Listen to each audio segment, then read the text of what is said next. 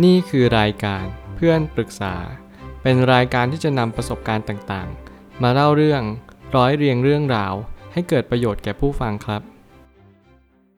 สวัสดีครับ ผมแอดมินเพจเพื่อนปรึกษาครับ วันนี้ผมอยากจะมาชวนคุยเรื่องติด Hashtag Friday for Future ทำไมต้อง Friday for Future ผมเอา Hashtag นี้มาจาก Twitter ก็คือคนที่คิดคนแรกเลยก็คือ Greta Thunberg ผมรู้สึกว่าเขาเป็นเด็ก ผู้หญิงที่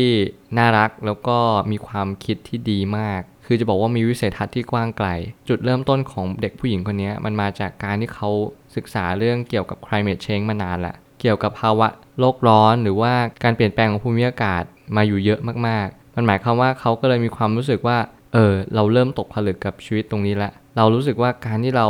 มาทำตรงนี้คนเดียว คือโดดเรียนทุกวันศุกร์ พื่อที่จะมานั่งหน้าสภา แล้วก็ประท้วงว่าโลกร้อนเป็นยังไงบ้าง เพื่อให้ผู้ใหญ่ได้เห็นว่าอนาคตของเขาอยู่ในมือทุกคนแล้วนะ มันไม่ได้หมายความว่าเขาจะต้องอยู่อย่างสุขสบาย แต่เขาจะต้องอยู่อย่างยากลำบากแน่นอน เพราะว่าอะไรก็เพราะว่าอุณหภูมิเดี๋ยวนี้ตอนนี้มันเพิ่มขึ้นสูง เรียกว่าเทียบเท่าวิกฤตแล้ว แล้วก็ระดับน้ำทะเลก็เพิ่มสูงขึ้นเรื่อยๆในทุกๆ ปี ผมเชื่อว่าเกรตาเนี่ยเขาเห็นอะไรบางอย่าง เขาก็เลยตัดสินใจที่จะโดดเรียนทุกวันศุกร์มาทำตรงนี้ ตอนนี้เขาก็ได้ประกาศทั่วโลกแล้วว่า โลกร้อนมันเข้าขั้นวิกฤตจริง ๆ แล้วมันจะไม่เป็นเหมือนเดิมอย่างแน่นอน ถ้าเกิดสมมุติเราไม่ช่วยกันในวันนี้ มันก็ไม่สามารถที่จะช่วยได้ทัน เพราะว่าการที่เราจะช่วยอุณหภูมิให้มันลดลงเนี่ย เราก็ต้องเริ่มทำกันทุกๆ คน แล้วก็พร้อมเพียงกัน พร้อมใจกัน มันสำคัญมากๆที่เราจะต้องคำนึงถึงสิ่งแวดล้อมเป็นหลัก อุณหภูมิเป็นหลัก เพราะว่าเราจะต้องอยู่บนโลกใบนี้ ถ้าเกิดสมมติว่าคุณทำลาย และเด็กรุ่นลูกๆ เด็กรุ่นหลานจะทำยังไง นี่คือสิ่งที่เกรตาอยากจะฝากบอกทุกคน ซึ่งคำพูดที่ทรงพลัง มันก็ต้องมาจากหน้าตาที่ทรงพลังมากๆ เขามีความเชื่อมั่นว่าสิ่งที่เขาทำถูกต้อง ซึ่งผมก็เห็นด้วยว่าสิ่งที่เขาทำถูกต้อง การประท้วงเรื่องโลกร้อนมันก็เป็นเหมือนบ้านเรา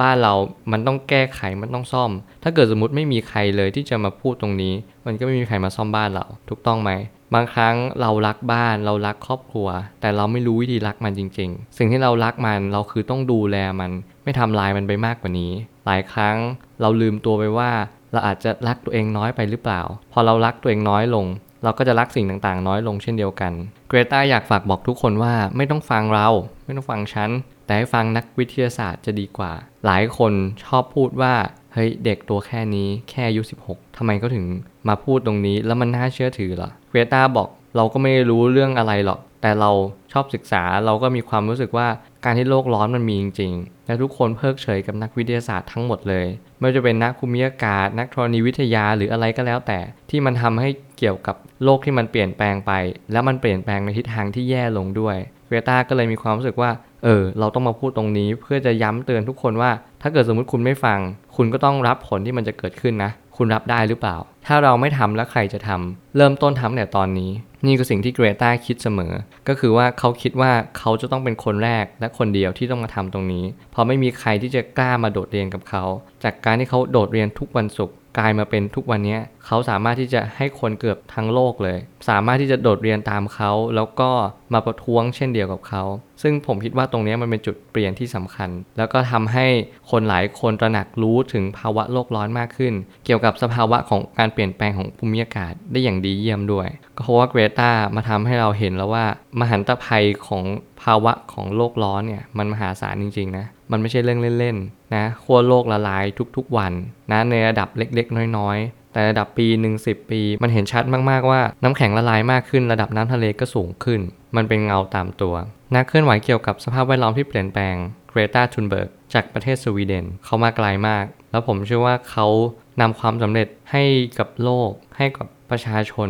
ทั่ว ๆ ไป มันไม่ใช่แค่ว่าประชาชนด้วยซ้ำมันทุกๆสรรพสิ่งเลย ถ้าเกิดสมมติคนอยู่ไม่ได้ ต้นไม้ก็อยู่ไม่ได้ ต้นไม้อยู่ไม่ได้คนก็อยู่ไม่ได้ เรานั้นเชื่อมโยงซึ่งกันและกัน หลายครั้งที่เกรตากำลังทำสิ่งนี้และมีคนต่อต้าน ผมเชื่อว่ามันก็มีคนที่สนับสนุนและไม่สนับสนุน โอเค เอาเป็นว่าใครที่อยู่ข้างเกรตาผมอยากให้เราช่วยกันลด แล้วก็ช่วยกันสร้าง เพิ่มปริมาณของออกซิเจนมากขึ้น ลดคาร์บอนให้มันน้อยลง หรืออะไรก็แล้วแต่ที่เราพอจะช่วยกันได้ เพื่ออะไรก็เพื่อโลกของเรานั่นเองทำไมเราต้องฟังนักวิทยาศาสตร์ไม่ฟังได้ไหม ผมเชื่อว่าถ้าเกิดสมมุติเราไม่ฟังนักวิทยาศาสตร์ คุณก็จงฟังสิ่งที่เรียกว่าธรรมชาติ อะไรมันย้ำเตือนคุณ สิ่งที่ประเทศไทยเจอกันบ่อยมากที่สุดคือค่าฝุ่น PM 2.5 ถ้าเกิดสมมติคุณไม่เห็นโทษของมัน ผมอยากให้คุณลองคิดดูว่า ถ้าเกิดสมมุติว่า PM 2.5 มันเป็นผลพวงมาจากการที่เราปล่อยคาร์บอน ปล่อยฝุ่นก่อสร้างอะไรมากมาย เนี่ยแหละมันคือส่งผลโลกมันก็จะมาแจ้งเตือนแล้วว่า เฮ้ยมันไม่ไหวแล้วนะ ทุกอย่างมันย้อนกลับมา ทุกอย่างมันตีวนกลับมา เพราะว่าเรากำลังหายใจอยู่ในกล่องกล่องใบเดียว ที่มันไม่ได้ออกไปไหนเลยอากาศ ที่เราสูบบุหรี่ไปที่เราพ่นควันหรือว่าปล่อยควันพิษออก มันก็จะวนมาหาเราอยู่ดี การที่เราช่วยลดมันก็ช่วยเพื่อตัวเราเองไม่ใช่เหรอ หรือว่าช่วยธรรมชาติ ช่วยลูกหลานเรา นั่นแหละคือการรักตัวเองแท้จริง ผมเชื่อว่าทุกปัญหาย่อมมีทางออกเสมอ ขอบคุณครับ รวมถึงคุณสามารถแชร์ประสบการณ์ ผ่านทาง Facebook Twitter และ YouTube